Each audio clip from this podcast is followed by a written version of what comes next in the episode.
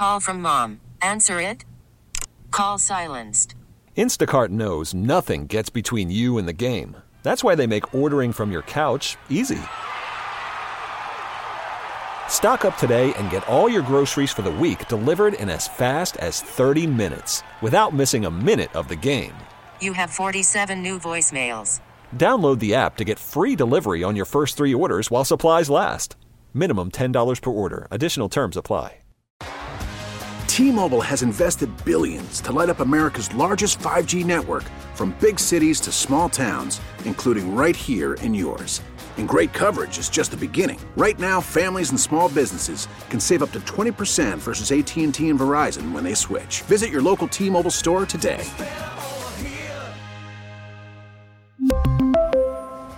Plan savings with three lines of T Mobile Essentials versus comparable available plans. Plan features and taxes and fees may vary.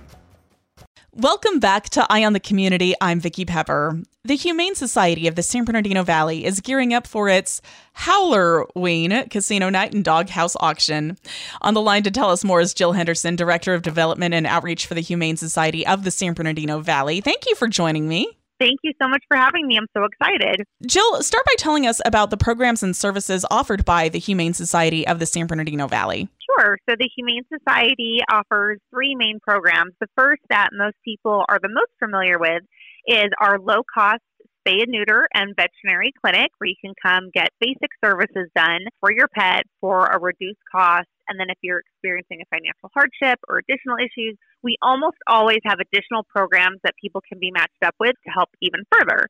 We also have a humane education program with a credentialed humane education specialist who visits local schools as well as gives field trips and talk about safety and kindness to animals and just general humane education, which is a great program we have in local schools. And then, of course, we have our cruelty investigation program, which is two humane officers who investigate suspected cases of cruelty and neglect to animals. Most times, just educating people, turning things around. Sometimes, in more serious cases, taking those issues and presenting them to the district attorney's office for prosecution. I want to ask you about each of those programs in a little more detail. Before I do, though, I just want to establish that you don't do adoptions at the Humane Society of the San Bernardino Valley. That's a great question. Uh, so we often get confused with the animal shelter or for being some sort of rescue, but our founder wanted to prevent cruelty and suffering to animals, and rather than create another shelter thought, how can I work hand in hand and give support to the already existing community programs? So we don't have any animals on site here, no animals for adoption. Occasionally, our humane officers do take pets into protective custody, and then we partner with a rescue to get those adopted after the case is over. So, how can community members qualify for low cost or additional assistance? The great thing about the Humane Society is that we're low cost every day to every client who comes in, no matter what your income, no matter where you live. So most of our clients are from the San Bernardino County area. However, we have people as far away as Palm Springs, Los Angeles, the mountain communities who want to come here and take advantage of those services. Now, if you're faced with a financial crisis, so many people experience less hours or lost their job during the pandemic we almost always have additional programs that people can be matched up with. You just have to inquire about them, and then each program has different requirements. And what is humane education?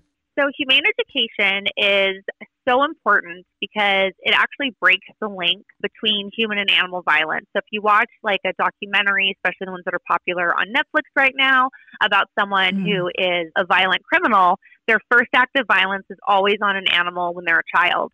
So the thinking is if you can get those children exposed to humane education at an early age, you break the link that prevents them from going on to doing those things.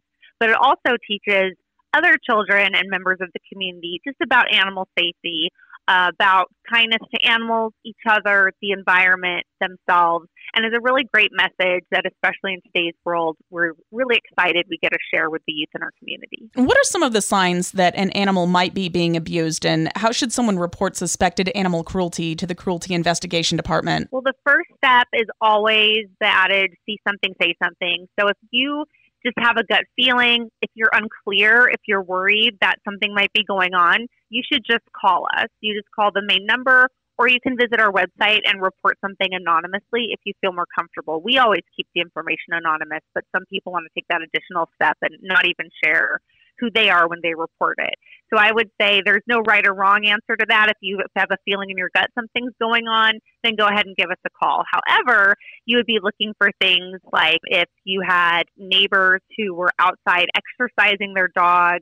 For example, we once saw a dog walking down the street with a tire tied to it. It was because the dog was involved in dog fighting and they were trying to strengthen the dog's muscles.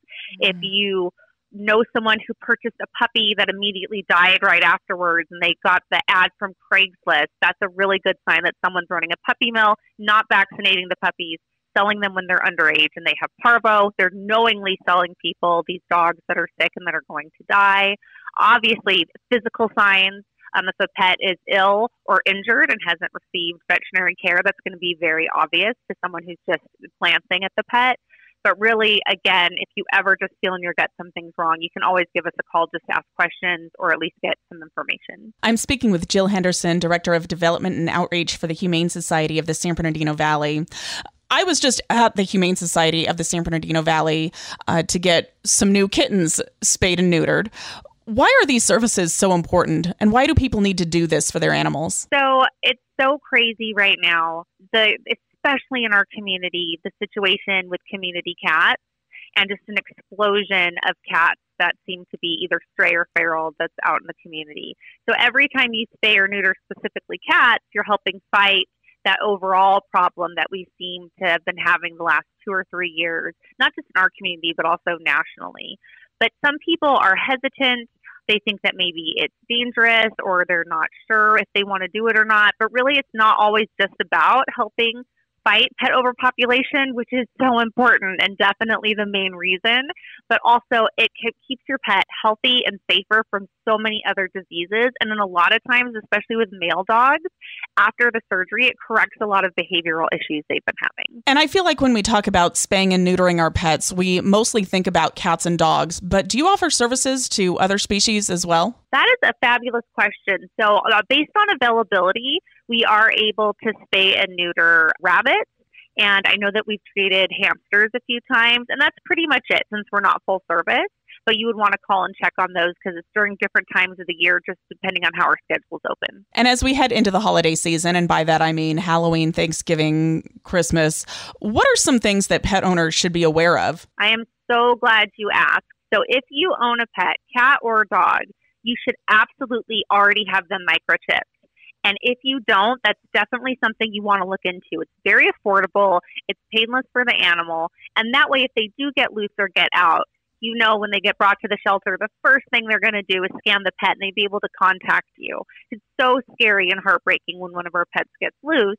And in a case like Halloween or even Thanksgiving or Christmas when you're opening your door repeatedly, there's just always that chance. It's mostly on the 4th of July because of the noise factor and the animals panicking, but it can happen at any holiday.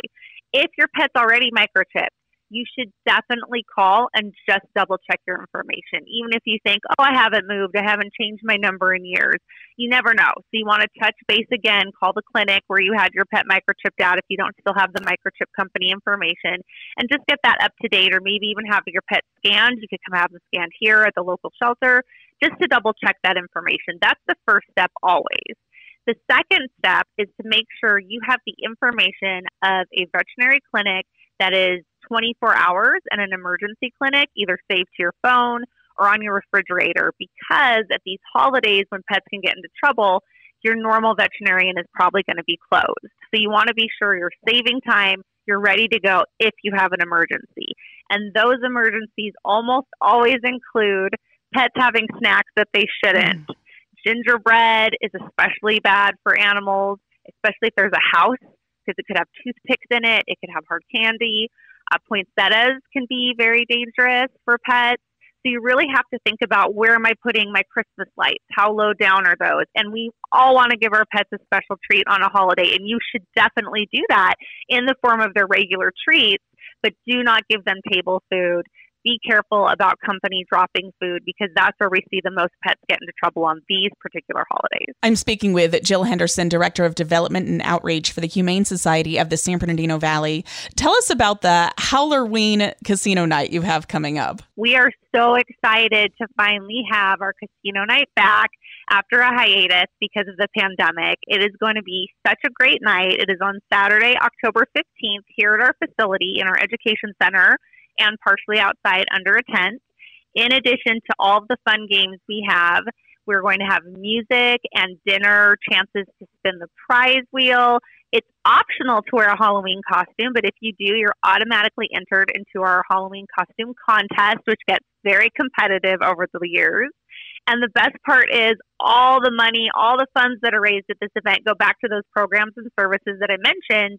And as you're gambling with your fake money, you're earning raffle tickets to get the most amazing prizes that you can enter for things like tickets to the Kings game, a two hour party at Top Golf for 12 people, Palm Springs vacations, a pet package. It's just endless. There's definitely something for everybody. And how do we get tickets for this event? So, to purchase tickets for this event, you can just visit our website, which is hssbv.org, or call us at 909 386 1400. And are there other ways that the community can support the Humane Society, either by donations or volunteering or anything else? Yes, there are so many ways that uh, the community can support our programs and services. The first, of course, since we're a nonprofit and we're not funded by the state or the government, the county, we're completely self funded.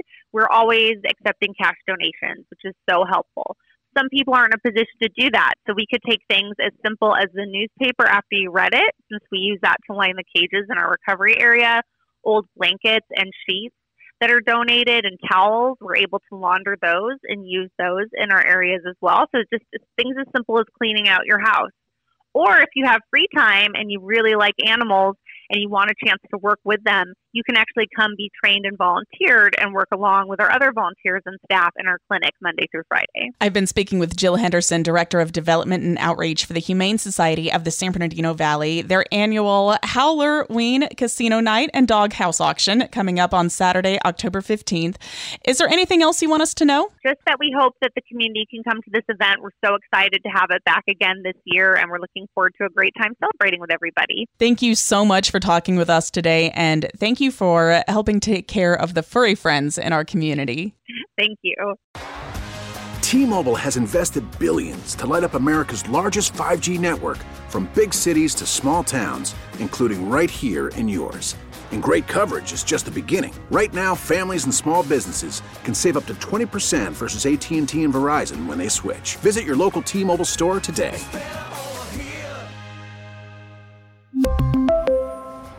Plan savings with three lines of T Mobile Essentials versus comparable available plans. Plan features and taxes and fees may vary.